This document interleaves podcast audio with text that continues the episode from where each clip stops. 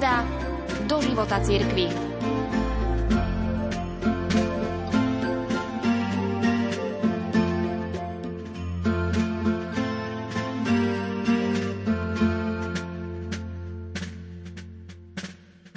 V deň dvadsiateho výročia vydania apoštolskej exhortácie Familiaris Consortio, presne dvadsiateho prvého októbra dvetisícjeden, svätý pápež Jan Pavol druhý po prvýkrát v dejinách cirkvi blahorečil manželský pár.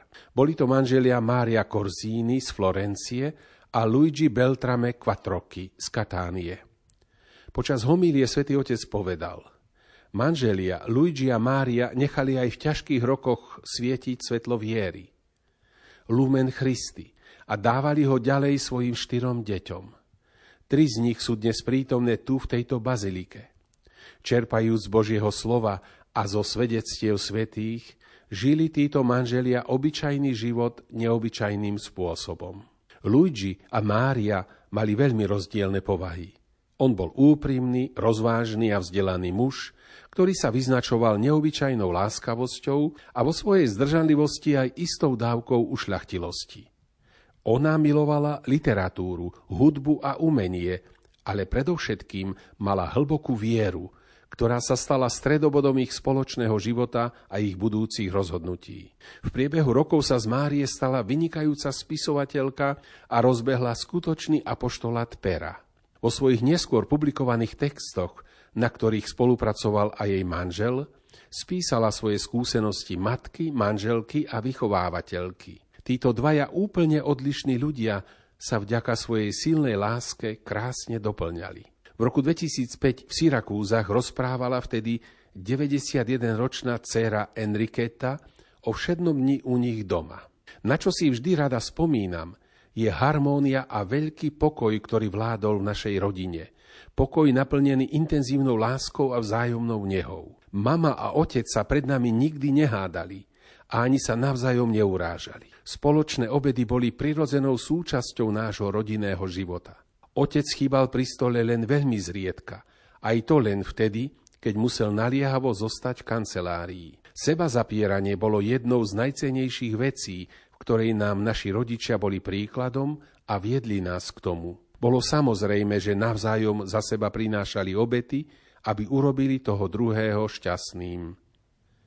Keď sme boli otravní a nič sa nám nechcelo robiť, mama nás brávala na detské oddelenie do nemocnice. Chorým deťom sme prinášali sladkosti a všetci sme si pritom uvedomovali, ako nám je doma dobre.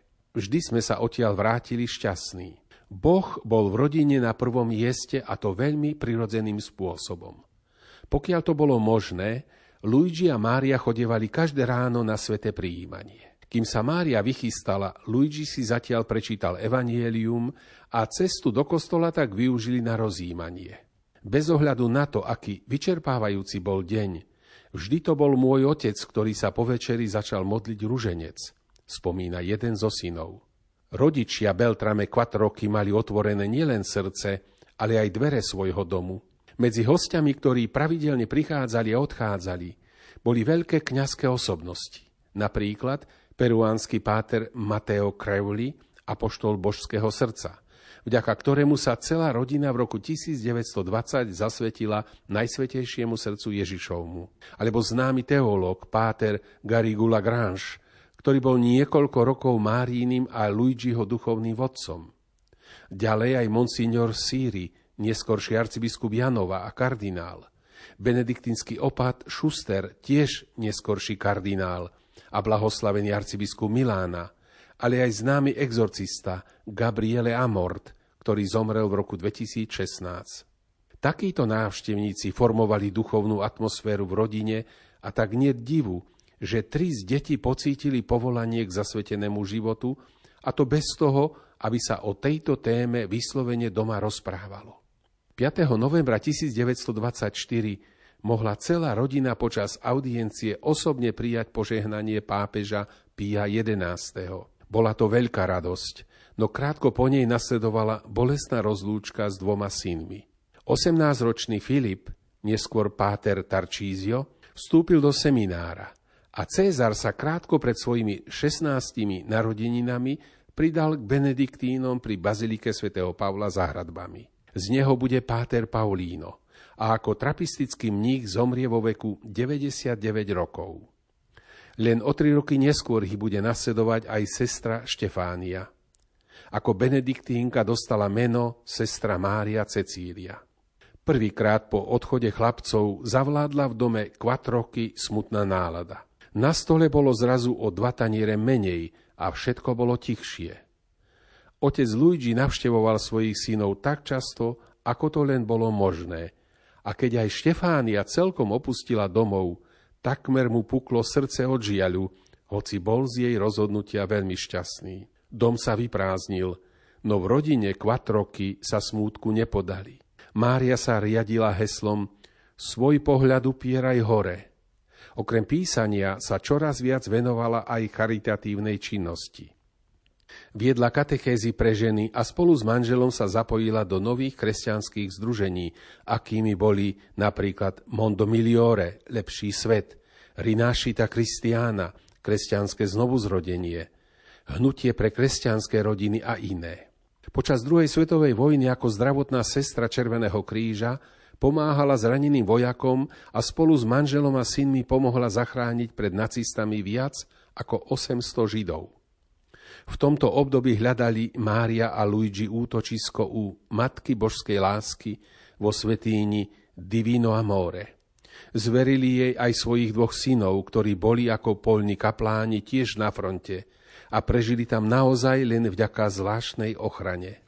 Po vojne manželia často sprevádzali chorých na púti do Loretta a do Lourdes.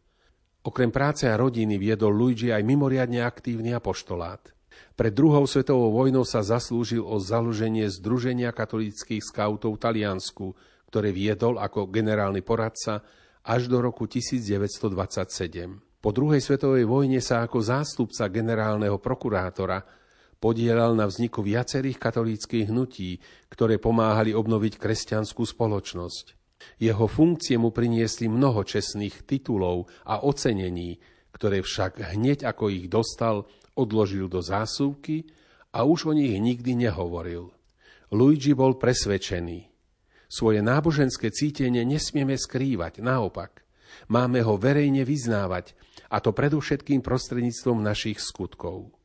Veď práve čestnosťou a kresťanským duchom, ktoré charakterizujú naše správanie v medziľudských vzťahoch, nezišnosťou, láskou a žitým praktizovaným milosrdenstvom, sa prejavujeme ako ľudia s náboženským presvedčením. V živote týchto manželov sa priam odzrkadľovali hodnoty kresťanskej viery.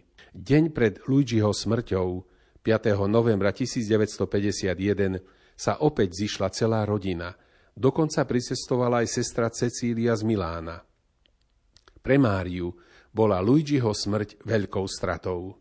Vyrovnať sa s ňou dokázala len vďaka modlitbe a hlbokej viere, a to po celých nasledujúcich štrnásť rokov, keď ho ako osemdesiatjedenročná nasledovala do nebeskej vlasti dňa dvadsiateho šiesteho augusta tisícdeväťstošesťdesiatpäť.